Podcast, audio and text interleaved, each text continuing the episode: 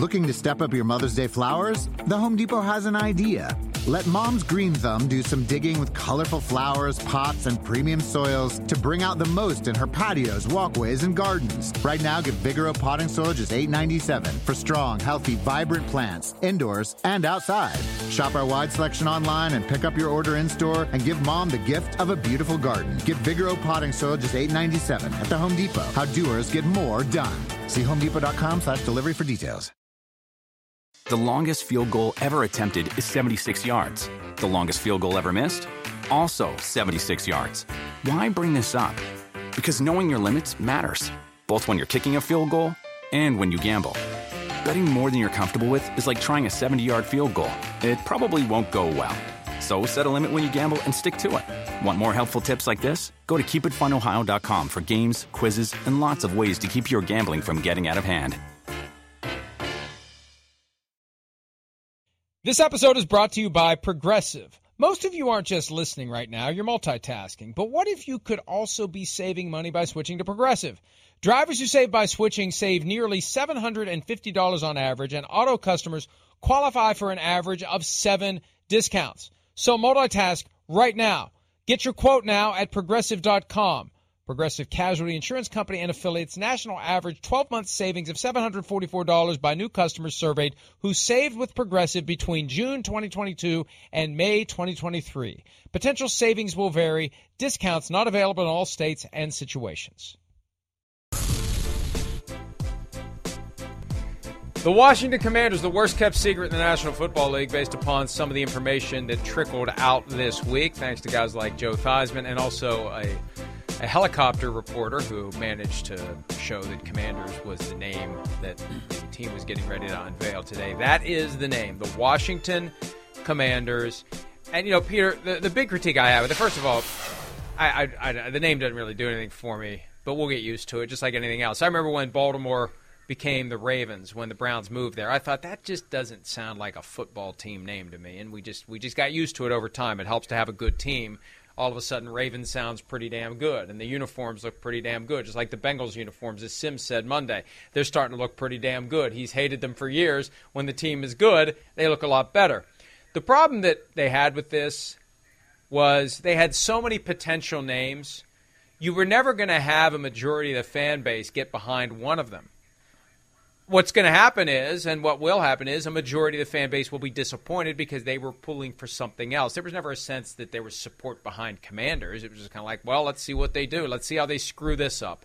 And uh, based on those uniforms, I don't, I don't, know. Maybe I'll get used to them. Maybe, maybe I'm just uh, get off my lawn today. But I don't like the looks of them and all that build up for something that that just feels kind of flat. The good news is they abandoned the name that they needed to abandon and I would have been fine with Washington football team going forward. But the good news in all of this is it means that they got rid of a name, and you were at the front of the line on this years ago. They needed to get rid of it, and they did. I really like Washington football team. It was so weird. It was so quirky that uh, it was it was great. And you know, I remember the first time I ever saw a score on NFL.com where it said Giants 14, football team 7. I mean, you know, and I just said, now that is cool. It's just it's so weird that it's cool. And Mike, you're right. You know, nicknames are nicknames. Cleveland Guardians, Washington Commanders. The important thing is that names that by many people in our society, not a majority, but by many, uh, that are seen as racist uh, or insulting to Native Americans are going by the wayside. And I think that is the upshot here. That in the last, I would say, eight years, maybe nine years, when the movement has really been strong, no matter what Daniel Snyder ever said, he was not going to be allowed to keep his team, or not going to be allowed to keep his team name. You know, in many ways, I wish that that Roger Goodell had taken as as hard a stand on Daniel Snyder when it comes to the sexual harassment inside his team than he did obviously behind the scenes on really encouraging as did other people in the NFL encouraging Daniel Snyder to say this cannot stand You've got to change the name of this team. He has. Hopefully, we won't be talking about this much longer because it has been you know, just an endless story in the NFL. And although I would have liked Washington football team to be the permanent name, Washington Commanders, meh, let's move on. And it's easy to forget how this all came to be. It was eight, nine years ago that the push really began aggressively to point out that the name of the Washington franchise was a dictionary defined slur. And really, the one thing that Daniel Snyder did in his 22 years of owning the team that fans got behind was when he angrily said, all caps, never. I won't change the name ever. The fans loved that. And it wasn't until the the post George Floyd awakening that so many of us engaged in, and and that's what resulted in FedEx putting pressure on Daniel Snyder, and there was kind of an avalanche of sponsors saying the name has to go, that they got rid of the name. Otherwise, it would still have that name. And that's the common thread between the Washington situation and the Brian Flores litigation. You know, the NFL said a lot of things because it had to post George Floyd. There were a lot of players who were upset and they wanted to see change, and we we see it on the fields, we see it on the helmets. I think that raises the stakes of what's going on with Brian Flores. And that makes even more curious, Peter, the point that you've been making. These claims are without merit. How, how does that mesh with the supposedly newfound sensitivity of the NFL to matters of this nature? So, so th- th- th- this is this is the aftermath of a seismic change that happened for society in June of 2020, and um, you know it all kind of ties together. But the good news is they they they've gotten rid of that name. They've got a lot of other issues. There's a congressional hearing tomorrow, a roundtable with former employees about the sexual harassment investigation, and the team no longer has the looming new name as a way to be the bright, shiny object that distracts people from it. The NFL has to deal with that. And Peter, to tie it back to the other segment about Stephen Ross and tanking, if Congress got interested in sexual harassment issues at the Washington football team, with legalized gambling continuing to spread coast to coast, north to south, all throughout the, the country, one state at a time, you can't tell me there isn't going to be a letter sent to Roger Goodell asking what he plans to do about the allegation that an owner of an NFL team instructed his head coach to throw games. I hope so. I hope he gets a thousand letters uh, from influential people, not only in Washington, but from inside his own league. If I am a responsible, uh, conscientious owner in the NFL right now, I, I basically I'm dashing off a letter today to Roger Goodell that says, "How can you just sit there and support a statement saying that these claims are without merit, how can you sit there and automatically, categorically take one side of a dispute? Didn't you, uh, in Deflategate, didn't you say, okay, we're going to hear all sides of this story? You know, we're going to hear from the Patriots. We're going to hear from the equipment managers. We're going to hear from Brady. We're going to we're going to hear from everybody and then the facts will determine what happens in this case. Whether you agree with what happened or not, you know, the NFL basically said we're going to find out what happened. How can you do that in cases like that? How can you do how can you issue statements all the time that says we are still gathering information on this story uh, and we will have no further comment at this time? How do you do that? with everything else. And then when it involves one of your own, you say nothing to see here. You say these these are totally without merit. I, I, I if I were an owner today, a responsible, conscientious owner, you know, uh, I, I would be talking to Roger Goodell and I would be saying, "How can you do this? How in the world can you make it seem like every team?" Because look, if you have that attitude about Stephen Ross, that he absolutely did nothing wrong, uh, re- before you even know whether he did anything wrong, how can we expect to believe any statement that comes out of the league office? Because clearly, You are going to stand behind one of your own versus anybody else who would come and challenge one of your own.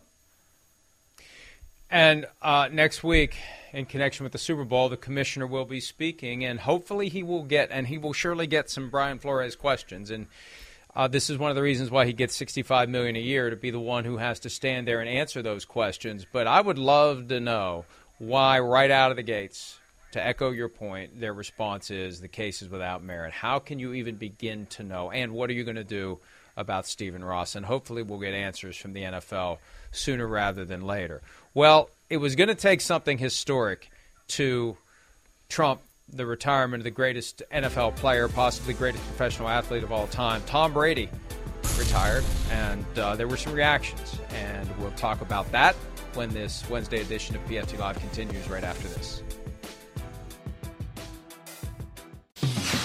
Hey Tom, just want to congratulate you on a uh, unbelievable NFL career. 22 years, seven Super Bowls, multiple MVPs.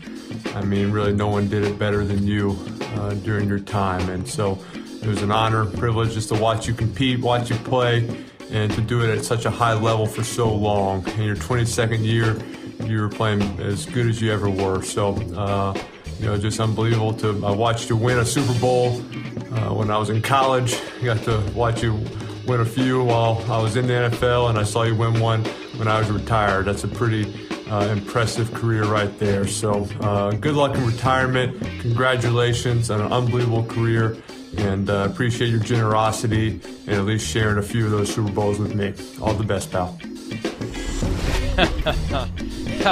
Eli Manning. There's always going to be that. Always, always, always going to be that. I think it's hilarious that he's always going to include, Mike, that little part at the end. And here's NBC New York's headline breaking Tom Brady, who lost two Super Bowls that. to the Giants during his legendary career, retires. Uh, Nick Foles, the other quarterback to beat Tom Brady, got a little dig in as well. Handshake dig. Oh, yes, because after Super Bowl 52 and after losing to the Bears on that Thursday night when Tom Brady lost track of the downs, no handshake for Nick Foles. That was an issue that came up in advance of the playoff game between Tom Brady and the Eagles, which ended up being the last victory of his career. The Jets want to know this better be real. Yes, don't worry, Jets. You don't have to deal with Tom Brady anymore. And, and Peter, it was so weird how it happened. Uh, Mad Dog, our good friend Mad Dog, Chris Russo, for whom Sirius Mad Dog Radio is named, and which has the premiere every week of the Tom Brady Let's Go podcast radio show. He was hot yesterday about the fact that he didn't announce his retirement on Monday night on that show and instead created the impression that he hadn't made a decision yet when he knew damn well what was going to happen the next morning. He didn't roll out of bed and thumb that multi page retirement statement on his iPhone the morning that he released it. That thing was written and rewritten and revised and re revised and vetted and re vetted. He knew when he told Jim Gray that the decision will come when it comes, it already came. You know, here's the thing, Mike. Um, I understand all of that, and I realize this is going to be seen as a very uh, Brady empathetic comment. But if I'm Tom Brady and I don't want to announce my uh, retirement on a podcast or uh, I don't want Adam Schefter and Jeff Darlington to announce it – and I don't. I, I want to do it when I want to do it. Let them do it.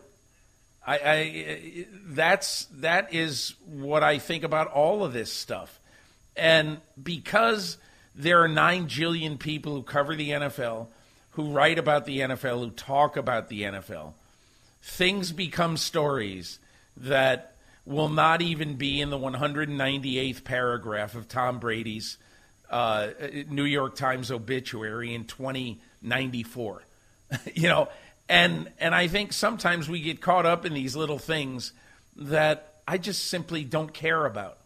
I don't care when the announcement was made. I don't care how he made the announcement.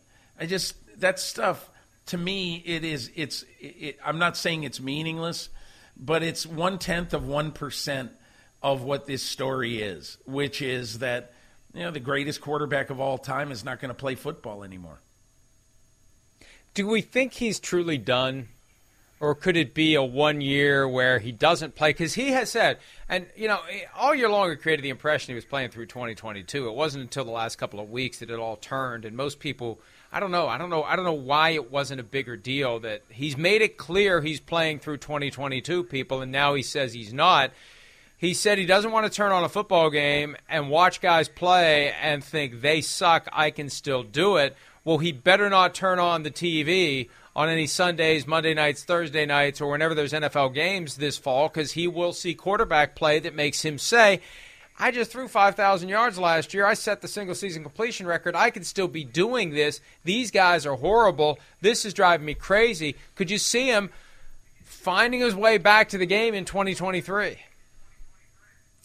I'd be very surprised, Mike, because look, uh, I think it's one thing for a guy to retire who really doesn't have anything of significance up with him. But we've seen in the last year two quarterbacks, two of the top 10 quarterbacks statistically in NFL history, Drew Brees, Philip Rivers, have both been called by NFL teams asking if they would consider for the rest of this season coming out of retirement. Both said no. Philip Rivers, a high school football coach in Alabama, Drew Brees, an NBC Sports NFL analyst.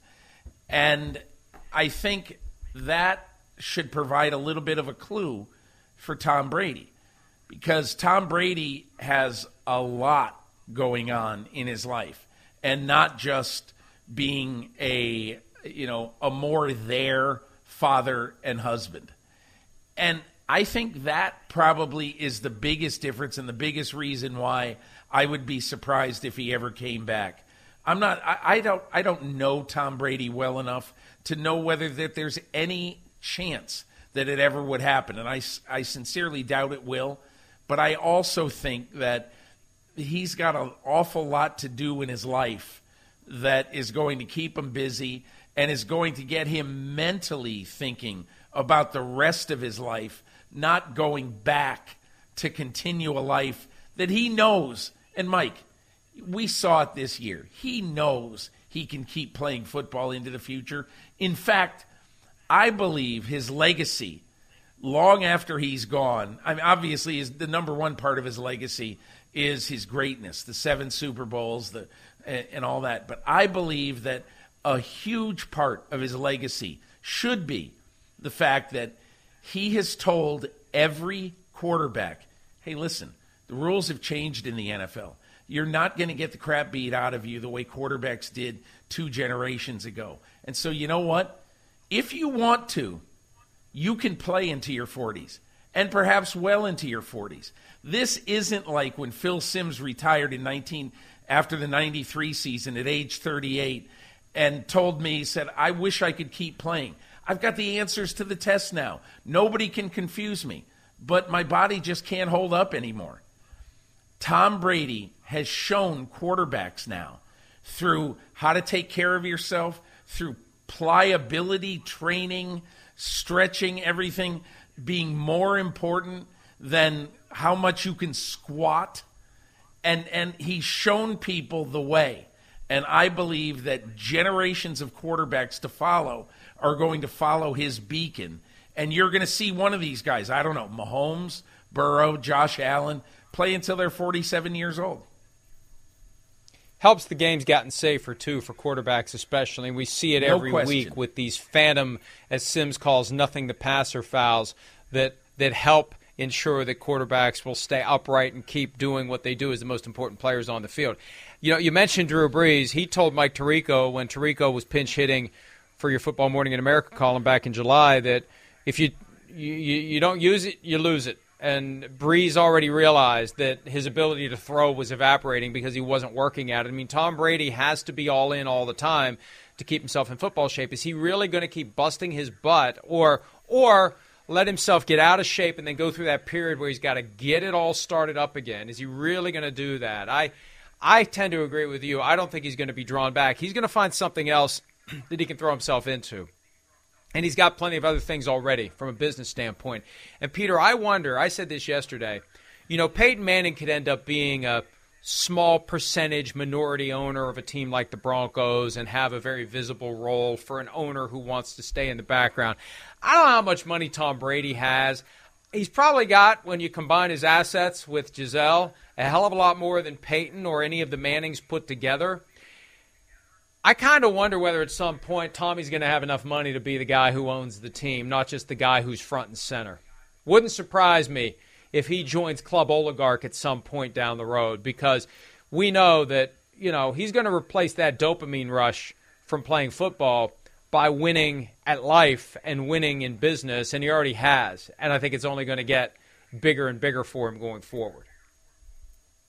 I've always thought that Peyton Manning one day is going to own a team. He's going to do what Michael Jordan did in the NBA. Um, you know, the issue obviously is Peyton Manning in the NBA. You could you can buy the Charlotte Hornets, or I think that's who they are. You can buy the Charlotte Hornets for whatever one sixth of what it costs to buy an NFL. I, I don't even know what, what it is, but you can buy the Charlotte Hornets for a, a fraction of what it would take to buy the Denver Broncos. So that is the issue. What you need is you need a partner in this, and you need somebody to to get in business with you and say, "Hey, Peyton, I want you to be the upfront owner of this team."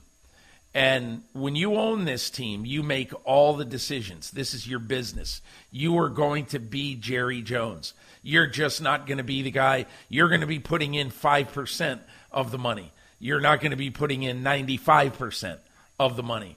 But that is the best thing, at least in my mind. I would love to see Brady and Manning own teams. You know, I'd love to see Larry Fitzgerald getting involved in the ownership of a team. I'd love to see these guys who were great players and and really thought about the future of the game. I'd love to see them uh, become part of this, and who knows if Brady will do that. I think Brady's career is going to go in a different way, uh, but really, I'd love to see Manning have interest in a team. Let's take a break. When we return, Jim Harbaugh could be returning to the National Football League. He, what in the world is that? He. In, he interviews with the Vikings today. Take that off the screen. We'll be right back.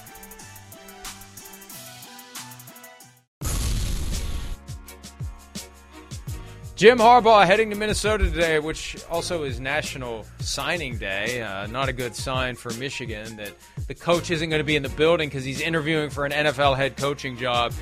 There is a report from the Wolverine.com that Harbaugh plans to become the next Vikings coach. I've heard, and I'm going to write about this after the show, that he hasn't been offered the job yet, and there may be some push and pull within the Vikings organization about whether to pursue him. The new GM, though, Kwesi Adofo-Mensah, wants him, and if the new GM wants him, he should get him. You hired the GM to hire the coach. Let the GM hire the coach. And if somebody else in the building is reluctant, like a Rob Brzezinski, and I've heard that maybe Brzezinski's reluctant, well, Brzezinski's been there for the years that they haven't successfully chased and and secured a Super Bowl berth. This is the new GM. Let the new G- the new GM is willing to tie his career to Jim Harbaugh. Let him do it. 44 19 and 1 in 4 years with the 49ers took a team that was 6 and 10 to the brink of the Super Bowl without the benefit of an offseason program in his first year on the job. Let him do it. It sure seems like he's willing. Otherwise, he wouldn't be showing up for an interview on National Signing Day. You know, Mike, the the the thing that happens when you hire a general manager and you tell the general manager that he's going to have control and authority. And although you want this to be a team decision, you want the Wilfs, you want a, a long-time loyal lieutenant like Rob Brzezinski, you want everybody to be on board. Y- you know, I think that I would be surprised if everyone in the New York Giants organization, uh, you know, who had, who touched all of the people who were interviewed, I'd be surprised. I'm not. I have no knowledge of it, but I'd be surprised if it was absolutely unanimous that Brian Daboll should be the head coach. Just like I would be surprised if if if uh, in most cases if it was absolutely unanimous among the entire hierarchy of a team that anybody is is unanimous. And so, in the case of Minnesota, really, I think that uh, I think that without any question, that when you hire a new general manager, the head coaching hire should be his, or else why did you hire the new general manager? Exactly. So I think you're exactly. absolutely right. I think the one the one thing that I would look at with this, Mike, and the one thing is that you have to decide is this going to end like it ended in San Francisco, where you know it, it was it was really really ugly at the end. You you want to make sure that he's an all in team guy, and and, and again, I, I have no reason to think that he won't be, but that's going to be the big question with Harbaugh. Well, you got to understand why it ended in San Francisco. My guess is they talked about that enough on Saturday to make them comfortable to bring him to Minnesota on Wednesday. Jim and John Harbaugh, a lot alike. In Baltimore, they have figured out how to work with John Harbaugh since 2008. Maybe the problem in San Francisco wasn't Harbaugh. Maybe it was ownership. Maybe it was Trent Baalke. Maybe it was something else. But Kwesi Adofo-Mensah was there for two years. The last two years, and he still wants Harbaugh. So maybe he knows a little something the rest of us don't. Let's take a break. We'll wrap up this Wednesday edition of PFT Live right after this. The longest field goal ever attempted is 76 yards. The longest field goal ever missed? Also 76 yards. Why bring this up? Because knowing your limits matters, both when you're kicking a field goal and when you gamble. Betting more than you're comfortable with is like trying a 70 yard field goal, it probably won't go well. So set a limit when you gamble and stick to it. Want more helpful tips like this? Go to keepitfunohio.com for games, quizzes, and lots of ways to keep your gambling from getting out of hand.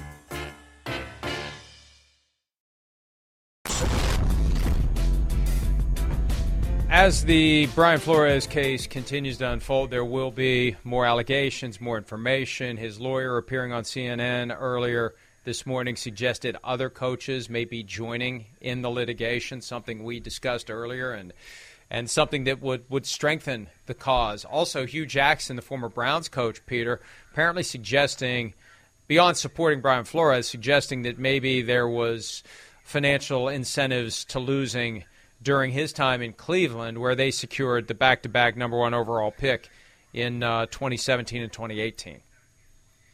Look, the reason why Hue Jackson is at Grambling is because he couldn't get a job in the NFL. That strengthens my belief that Hue Jackson is going to spill whatever happened in Cleveland into the public square. And he could be one of the coaches joining the Flores lawsuit. That's it for today. We'll see you at 5 Eastern for PFTPM. The longest field goal ever attempted is 76 yards. The longest field goal ever missed? Also 76 yards. Why bring this up? Because knowing your limits matters, both when you're kicking a field goal and when you gamble. Betting more than you're comfortable with is like trying a 70 yard field goal, it probably won't go well. So set a limit when you gamble and stick to it. Want more helpful tips like this? Go to keepitfunohio.com for games, quizzes, and lots of ways to keep your gambling from getting out of hand.